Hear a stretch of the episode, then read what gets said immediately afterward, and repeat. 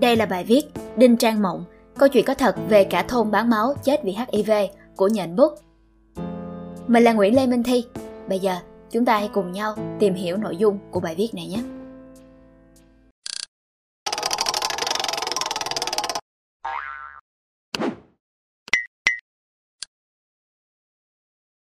Hôm đi hội sách, tôi có ghé qua gian hàng tao đàn hỏi mua Đinh Trang Mộng. 4 giờ sáng hai ngày sau, một ngày đầu hè nóng nực tháng 4, tôi đọc xong trang cuối cùng của tiểu thuyết Đinh Trang Mộng. Tôi ngồi một mình trên bàn làm việc, bên ngoài kia là ánh hừng đông đỏ như máu, nhuộm màu máu lên cả khu vườn trước mặt. Đoàn tôi cảm thấy mệt mỏi rã rời, cả người hữu khí vô lực giống như vừa trải qua một cơn bạo bệnh. Cảm giác muốn cùng người khác tâm sự ập đến chưa từng thấy. Lúc đó, cả nhà tôi đều đã ngủ cả. Bạn bè và bạn gái cũng thế. Tôi nhắn tin cho vài người, không có ai trả lời. Thất vọng ngồi xuống, tắt máy tính. Cả người mềm nhũn bất lực trước nỗi cô đơn vô vọng, giống như lần đầu bị cha mẹ bỏ lại trước cổng trường tiểu học. Lúc đó, xung quanh tôi không có một tiếng động nào khác ngoài tiếng quạt máy chạy vù vù như tiếng gió thổi trên hoàng hà cổ đạo. Ở đấy, khúc sông Hoàng Hà đã đổ dòng, nơi lòng sông cũ gọi là Hoàng Hà cổ đạo. Xung quanh là bãi cát dài cùng đồng ruộng, có thôn liễu, hoàng thủy, thôn lý nhị, thôn đinh trang, mọc lên, nhưng tuyệt nhiên trong thôn xóm không có lấy nổi một bóng người.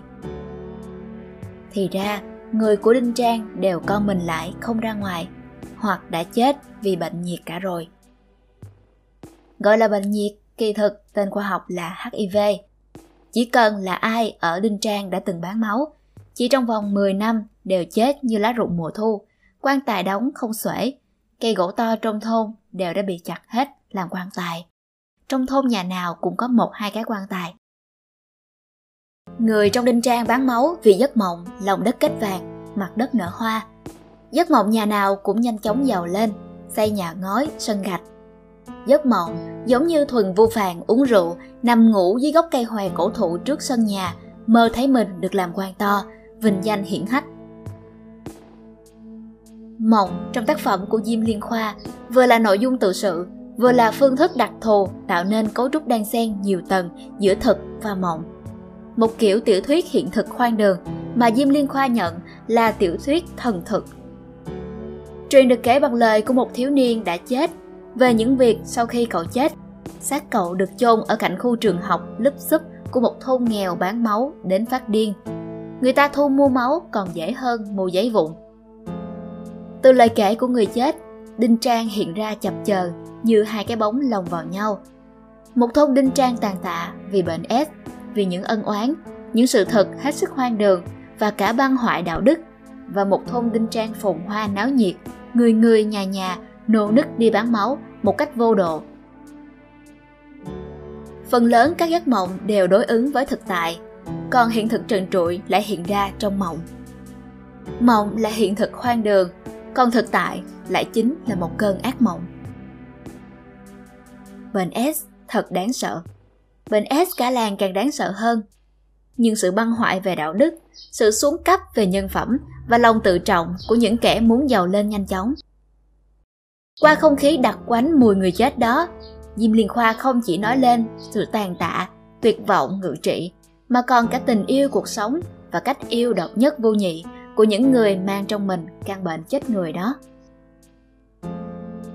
Đinh Trang Mộng được viết bằng những câu văn ngắn, từ một cuốn tiểu thuyết hai mươi mấy vạn chữ thành chưa đầy hai mươi vạn chữ.